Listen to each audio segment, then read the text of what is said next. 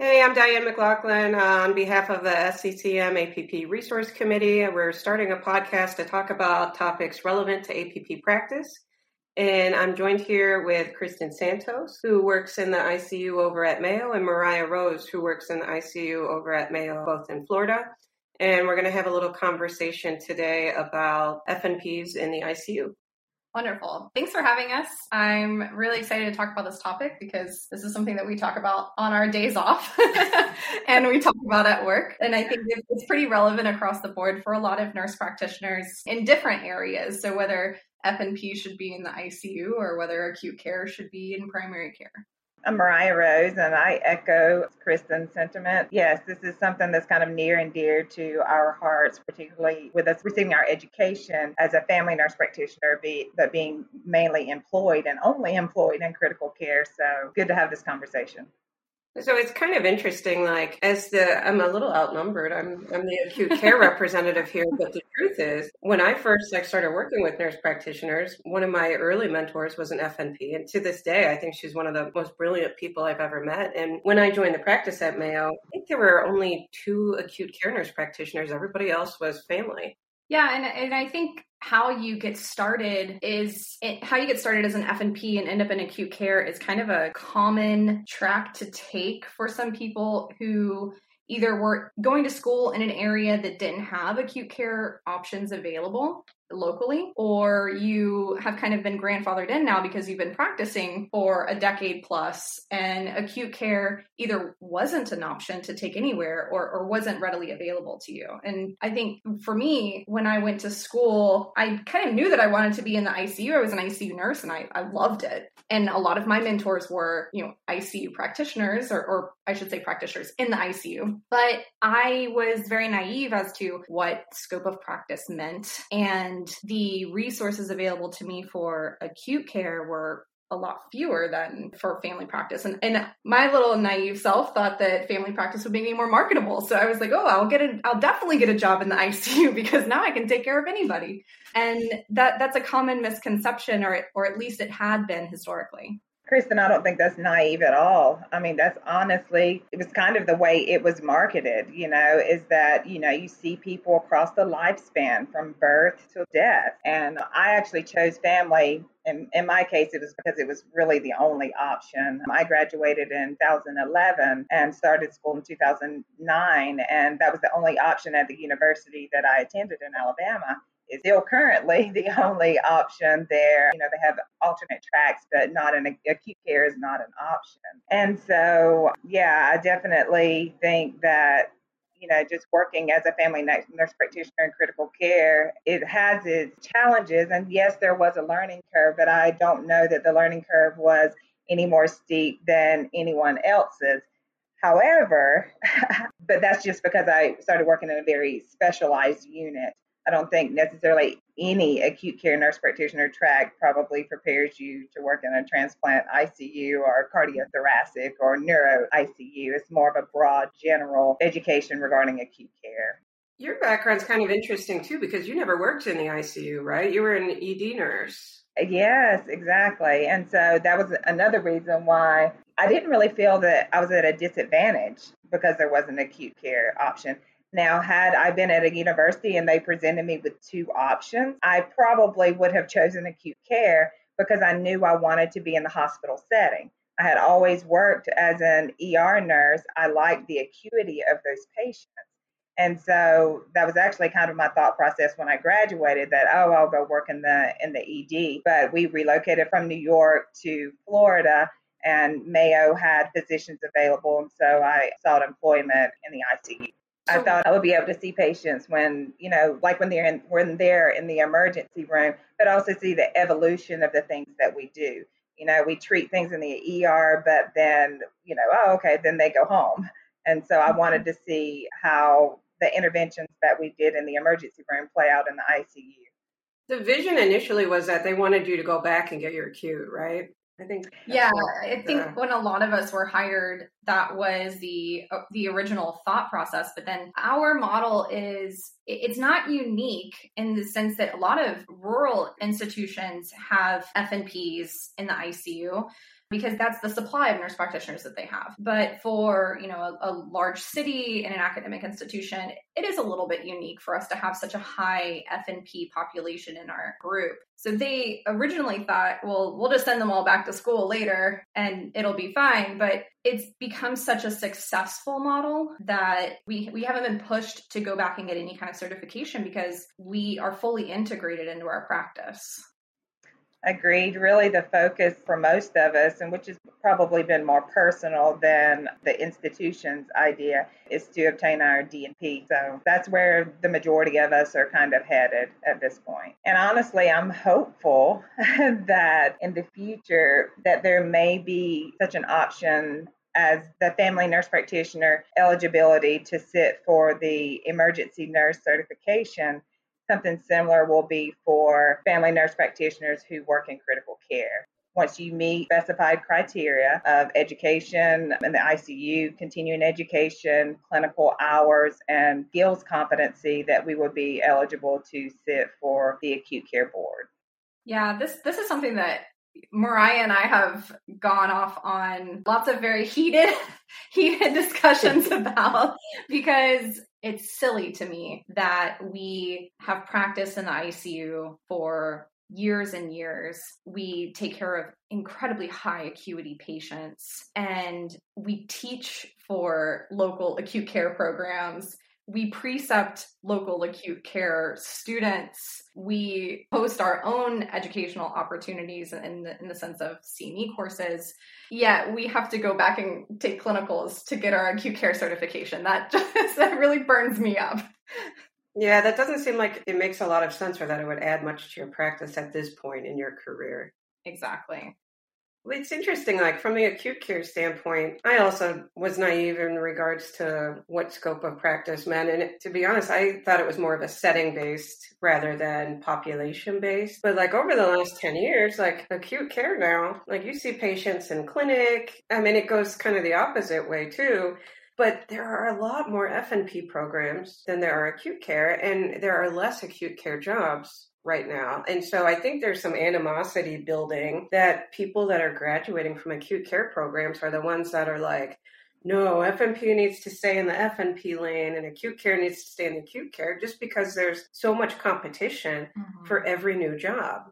Yeah. And I think that makes sense, especially for, you know, cities and larger tertiary centers. But if you go into, you know, rural America, that's not the case. And then you're technically telling those nurse practitioners that they are practicing outside of their scope because they're practicing in an ICU when there is no other option. Yeah, I mean, I don't know what to say about that. I mean, it's just, I don't think there should be any animosity among any of us. I mean, we all have the same objective, and that is to take care of patients, to provide high quality, cost effective care. But I think in the future, as there are more acute care programs, I think that it's wise that nurse practitioners who are educated in acute care go into acute care. My problem with it is that family nurse practitioners from, 10 years ago, it's almost punitive. You know, if I am to go and to work in primary care after having never done that at all, I feel ill-equipped. I mean, I honestly feel ill-equipped to go and find a job. And I'm actually faced with that now. I'm relocating from Florida to North Carolina, and every job that I go to apply for says acute care certification required, acute care certification required. I actually even contacted one of the human resources personnel and told them, I have 10 years experience in an ICU. And they said they're only interviewing people for acute care that have acute care certification. That is insane to me. That's insane to me, because not only is it like 10 years, it's like good years of some of the most difficult patients. Instead, they'd rather take somebody that's brand new with no experience because the certification is correct. But I also feel like their hands are kind of tied, right? If they want to be in compliance, then, they're doing what they feel that they have to do. And so, although I don't feel like it makes sense, I can also understand from their standpoint that's the reason why I argue and advocate so much for there has to be something done for these people that are in between. You know, the people that went to school years ago and have only been practicing in critical care, there has to be an option for those people, or you're going to start having a shortage. You know, there was multiple jobs online for acute care nurse practitioners in the city where I moved. I could fill one of those jobs with ease, but I can't because I don't have the certification that they say is required. Yeah. Did you have something to add to that? No, I was going to say that's crazy because it's kind of the opposite in like the urban center, that one job posting in a city that's saturated with acute care, like that job is not going to stay open and there's going to be high levels of competition. That's what Cleveland was like. It was nice to come in with experience and the right certification because I didn't have that problem. But teaching up there, all of these new grads, it was taking a lot longer for them to get jobs than it has ever in the past. And it's just because there are so many of them between the different schools in the area. It brings up an interesting point as to, you know, the consensus model was 2008, right? So if medicine is changing rapidly, the population is aging rapidly and becoming more medically complex, sicker. We are kind of holding ourselves back by trying to be in compliance of this certification problem, where you have a 10-year plus experienced FNP who's had 10 years of critical care experience, and you're not going to hire them simply because of this certification rule.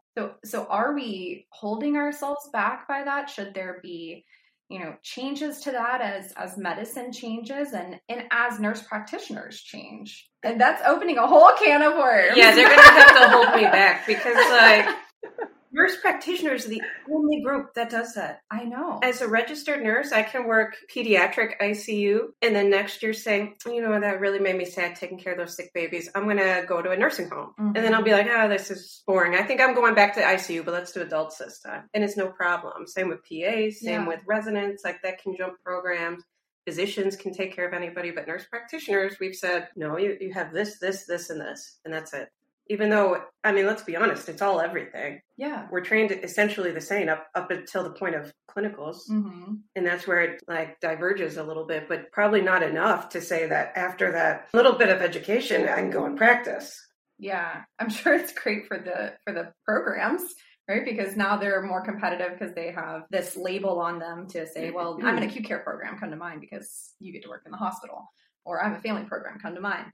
But for those of us practicing, it's really limiting. And, you know, we may want to be rocking in the ICU for 15 years, but then you may get tired and you might want to go someplace like a PICS clinic, for example. And can you, if you are acute care starting in the ICU and then merging into the clinic, I mean, you're kind of practicing outside of your scope at that point, which is crazy to me. Yeah, I echo your sentiments as well. It's like we talk about this over and over, but I think this is a much needed conversation, and I'm glad to be here with you today. Santos, you mentioned the complexity of patients. You know, I think that this is where all of the dual certifications come into play. I think that they're putting forth effort to try to kind of eliminate some of that, but at what point is enough? Trauma, you know. Trauma is a very specialized thing. Cardiothoracic procedures that have these mechanical circulatory devices, that's a very specialized thing. At what point is it going to be that there's a almost kind of like a one size fits all, for lack of a better term, you know, that I can do from birth to death and choose acute care? That's one option. Then you can do birth to death and choose family as an option. I don't know. I think that there's still some work to be done on this. Well, and then it brings up like on-the-job training. Mm-hmm. And dependent upon the strength of the orientation, or now like residencies and fellowships and postgraduate, which is like another hot topic, is everybody created equal when... And it's more individual rather than certification based when you graduate, and it's the quality of the training that you receive that really makes you ready to practice. Yeah, I mean, PAs do that, right? PAs come out as essentially a generalist, and then if they want to specialize or, you know, further their training individually, you can go to like postgraduate fellowship programs. If you wanted something very specific, like cardiothoracic ICU, you may be able to find a fellowship. It works for them. It works for physicians. Not saying that the NPs don't do that as well, because they do, but their hands are tied by this rule. And I do think that it will take years and years to change something like that, because you're changing the minds of nurse practitioners who have practiced like this for decades across the country. But I do agree with Mariah as to what can we do for the FNPs now? What can we do for the acute care nurse practitioners now who maybe want to do primary care? Or a 12-year-old's admitted to the ICU. Mm-hmm. And we can't take care of them, or we do take care of them, but the attending has to write the note, so nobody knows that we're taking care of them. Exactly. It's like these ridiculous games. Like, come on. And that number is so arbitrary. Right. Because a lot of these 12-year-olds, like, have beards and drive cars. I don't want that kind of 12-year-old yet, Diane. Hold back. True, though. I mean, you're limited by these rules that people made, right? And we're human. We can make a rule that we think makes sense at the time, but we also have to be humble enough to reevaluate if this is the right thing to do, or was it the right thing to do at the time? And now we have to readdress it and catch up with the times. And I think that that's what we're going to look at as nurse practitioners in the next decade. I mean, there are so many more nurse practitioners than there were 10 years ago. Absolutely. And there's not one FNP that I've worked with that I have questioned their ability to provide excellent critical care. One thing I was thinking about is, as I've kind of belabored at this point, but all of my experiences in critical care and having to go into a primary care setting and being expected as an experienced nurse practitioner to function at the same level of an experienced nurse practitioner in primary care. You know, to see 20, 25 patients a day and to be efficient at that, to be knowledgeable about, you know, both disease prevention, health promotion, you know, all of those things. And yes, we are all educated, you know, all nurse practitioners should have knowledge of those things, but it's not the same. You know, the experience that I have, you know, gained over my years in the ICU has equipped me to take care of ICU patients. It has not equipped me to take care of family. And now I just simply feel kind of stuck in between and honestly don't really know much what to do. Outside of going to a acute care nurse practitioner program and obtaining that certificate, but you know, I think I've had 80,000 hours in critical care, attended, I don't know how many conferences from Society of Critical Care Medicine to Harvard to Mass General to, you know, AANP. I mean, a lot of ongoing clinical education, work at an academic institution, you know, have been checked off in multiple procedures. I don't want to make it seem like I don't feel like that the programs have anything to offer, because I am open to learning anything. And I do think that there's value in ongoing education, but I do not feel that the value that I'm going to get out of going to an acute care program is going to be beneficial in the sense of the thousands of dollars it would take for me to do that, the time away from my family, and the limited hours that I would probably need to work at my actual full-time job. Yeah, that makes me sad. You know, it makes me sad that there are NPs out there like you, Mariah, who have such excellent experience. And as working alongside you for the last 10 years, I can fully attest to the fact that I would let Mariah take care of any of my family in the ICU. But I'm just baffled by the fact that we have providers out there who have such excellent experience and we're not utilizing it. And making them go back for a certification and do clinicals just so that they can find a job is crazy. And who's to say that, I mean, I understand that the consensus model says everything has to line up. And, you know, I am actually an advocate of the consensus model. I think that the uniformity. Really? Listen. Certain components of it, having the uniformity of education across state lines, I think that makes us stronger as nurse practitioners. You know, that a nurse practitioner that had received their education in Alabama is the same as a nurse practitioner in Florida, is the same as a nurse practitioner in Washington State. That improves the quality and the reputation of our education as nurse practitioners.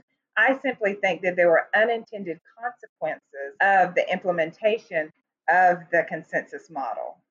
Yeah, I mean, I can absolutely agree with the education aspect, keeping consistency of quality, because you're right. You don't want a nurse practitioner from one state. I'm sorry. This is like a bill that people like attach all of these like amendments because times have changed. Absolutely. Like there are components that maybe were good, but not even all states endorse this. So like what good is that? That's true. That is very true. That's how I'm just pointing out that you can look at the positives in anything, right? And there's something positive that I love, yeah.